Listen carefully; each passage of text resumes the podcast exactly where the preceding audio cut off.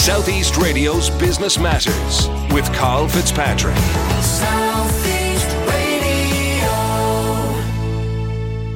Well, in what has been compared to the Enron of the cryptocurrency world, the F T X exchange recently filed for Chapter eleven bankruptcy in the U S, and many cryptocurrency commentators believe that its customers stand to lose approximately eight billion dollars. Well, here to tell us about what went wrong is cryptocurrency commentator Frances Coppola. Frances, we'll be discussing the collapse of the cryptocurrency trading firm F T X. But first, I'd like to get an insight into your own background.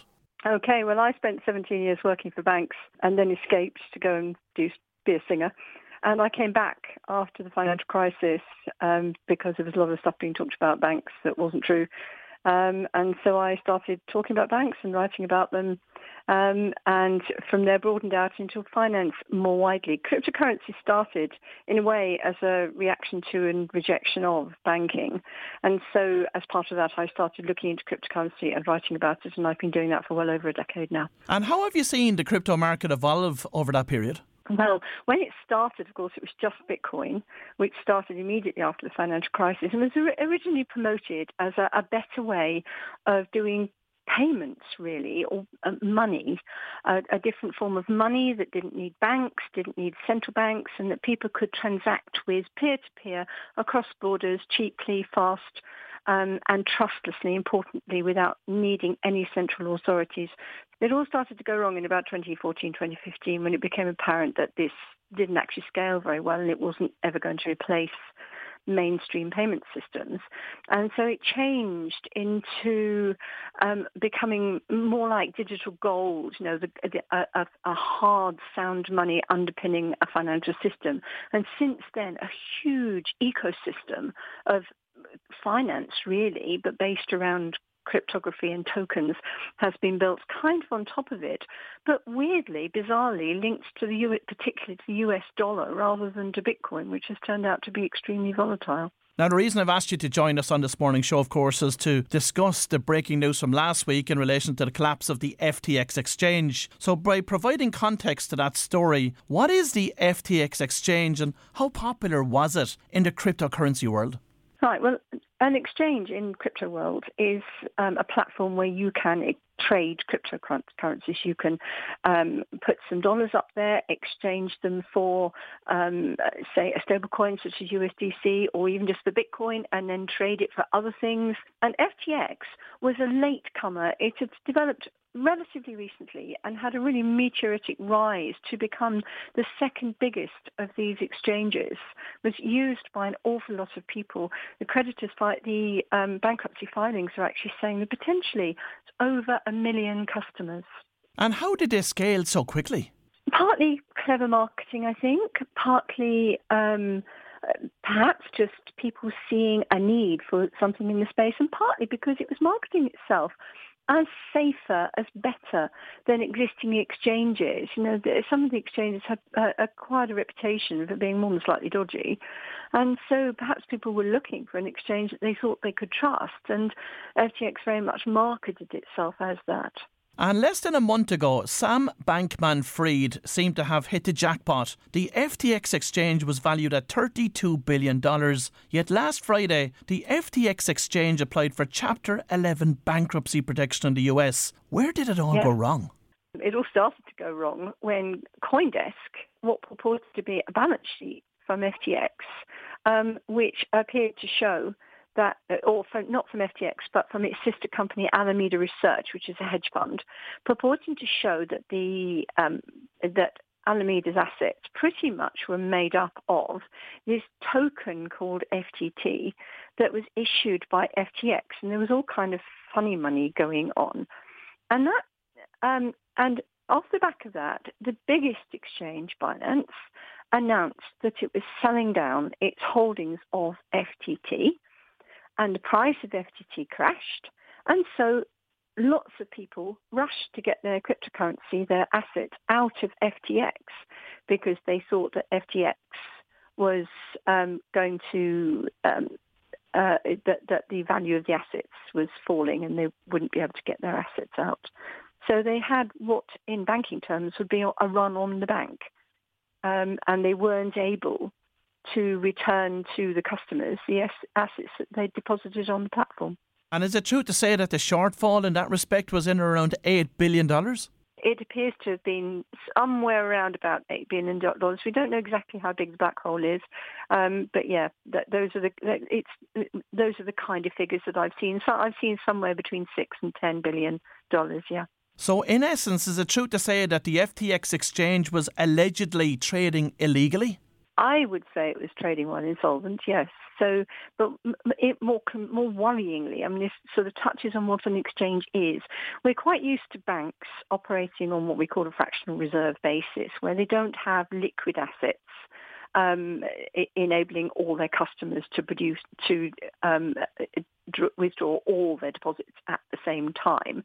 And so we have things like deposit insurance. We have central banks to try and ensure that if there is a run on banks, um, that customers always can get their deposits back. Now, things like um, F T X don't have central bank liquidity support. They don't have deposit insurance. There's no guarantees for depositors. But importantly, this is an exchange. It wasn't supposed to be a bank. It was meant to be, these assets were meant to be in custody. They were just assets that people had put on the exchange just in order to trade them. They hadn't lent them to F T X. And yet F T X appears to have siphoned them off and done we know not what with them, replaced them with its own tokens. Now its own tokens are worthless and the customers can't get their funds back. And of course, this really shines a light again on crypto from the perspective of being unregulated, because with the example you gave in terms of the fractional reserve with banking, where the bank is in a position to lend a multiple of its deposits because of that financial infrastructure and regulation that's in place, you don't have the same protection in the crypto world. Yeah, you don't have the same protection anywhere. And this is not the first failure of this kind we've seen. Even this year, we, there were some pretty high fail, high-profile failures earlier this year with the failure of Celsius Network and Voyager. Um, but this one is much, much bigger. There's, and there's an awful lot of people affected this time. So it really does raise the question about whether crypto has now got too big and really needs some proper regulation of the kind that conventional finance has to protect customers. What's the likelihood of regulation being introduced at this point? Because I am hearing through C N B C and Bloomberg that a lot of investors that they're speaking to are saying they won't have confidence to reinvest in crypto until the regulation comes in.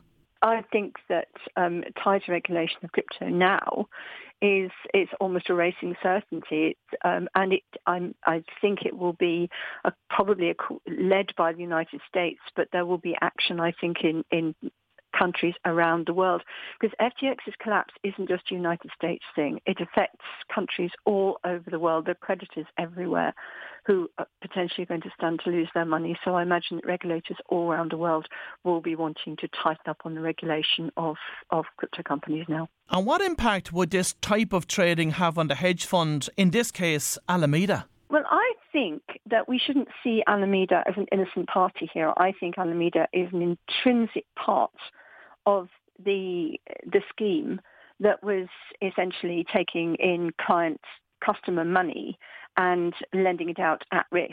And I think Alameda was part of that. So I don't think it's an innocent party. I think that um, Alameda is also bankrupt. Um, it has filed for bankruptcy. Um, if it was actually separate, then we would have expected that if F T X had lent it some money um, against collateral, then there would have been a margin call and it would have had to have stumped up more collateral. And if it couldn't do that, the loan would have been repayable instantly and it would have gone bankrupt and the exchange might not have done. But because it's all funny money between Alameda and F T X, um, it, you can't really separate them out and both both have become bankrupt. The plot taken further last weekend when F T X confirmed that there was unauthorised access to its accounts. What were your thoughts when you heard this announcement? I frankly thought it was awfully convenient um, to have a hack of the um, accounts that had li- immediately after um, filing for Chapter eleven um, did look awfully like some kind of Uh, uh, maybe an inside job or maybe some disgruntled customers trying to get their funds out ahead of the bankruptcy hearing, because the effect of the bankruptcy um, is to level the playing field for all creditors. So it means that nobody can get their money back and all creditors will take potentially take losses depending on their, their seniority in the in the creditor ranking. So there are a number of things that it, things that it might have been, but it, it did look awfully convenient to me. I don't think that was unconnected to the bankruptcy at all. And as you say, over a million people had crypto within this particular exchange. That's right. This is my view. I mean, there is a pension fund affected. There's a Canadian pension fund that had um, invested in F T in. Uh, F T X one in, in F T, yeah, F T X empire, and that's going to lose some money. But I don't think the impact on investors is going to be quite so great as the impact on individuals. F T X promoted itself as an exchange to be used by ordinary people, small tr- people, traders, people who just wanted to have a bit of money in, in cryptocurrency, because at the time, it's not the case now, but at the time that it was marketing this, interest rates were absolutely on the floor and cryptocurrency was a way of in, you know, increasing the returns on your savings. And it actively marketed itself to those people. And so a lot of its customers are Our small investors, small traders, ordinary people. F T X at one stage was encouraging people to deposit their wages into accounts on its platform and pay their mortgages from those accounts. Um, it, it is awful to think about what's going to happen to people who've done that. What does the future of cryptocurrency look like from your perspective? I think it's going to split in two. In fact, I've been uh, thinking for quite a long time that it's going to split into a regulated um, arm, which will be effectively drawn into mainstream finance and simply become part of it. And that arm may be backed by um, central bank digital currencies, for example, um, and an unregulated Wild West um, arm which will operate entirely offshore and will really be pursued by regulators all around the world, and be constantly trying to find places where it can operate, where the regulators haven't turned their eyes. Sort of game of game of whack-a-mole, if you like. And I think that's where it's going to end up. There will be people who feel very strongly that regulation of crypto is wrong, that crypto is intended to be unregulated, that it shouldn't be part of mainstream finance, it's and so forth. But that doesn't seem to be how most people see it now. Most people are saying this thing is too big, people need protection, we need regulation. So mainstream crypto will be regulated, and that means to just become part of mainstream finance now. Well, if you've just tuned in, that was cryptocurrency commentator Frances Coppola, and I'd like to thank Frances for providing us with an insight into the F T X collapse. After the break, Rachel O'Connor from the General Paints Group, which owns Color Trend, outlines how the family business continues to innovate and grow, so do stay tuned for that. Southeast Radio's Business Matters with Carl Fitzpatrick. Southeast.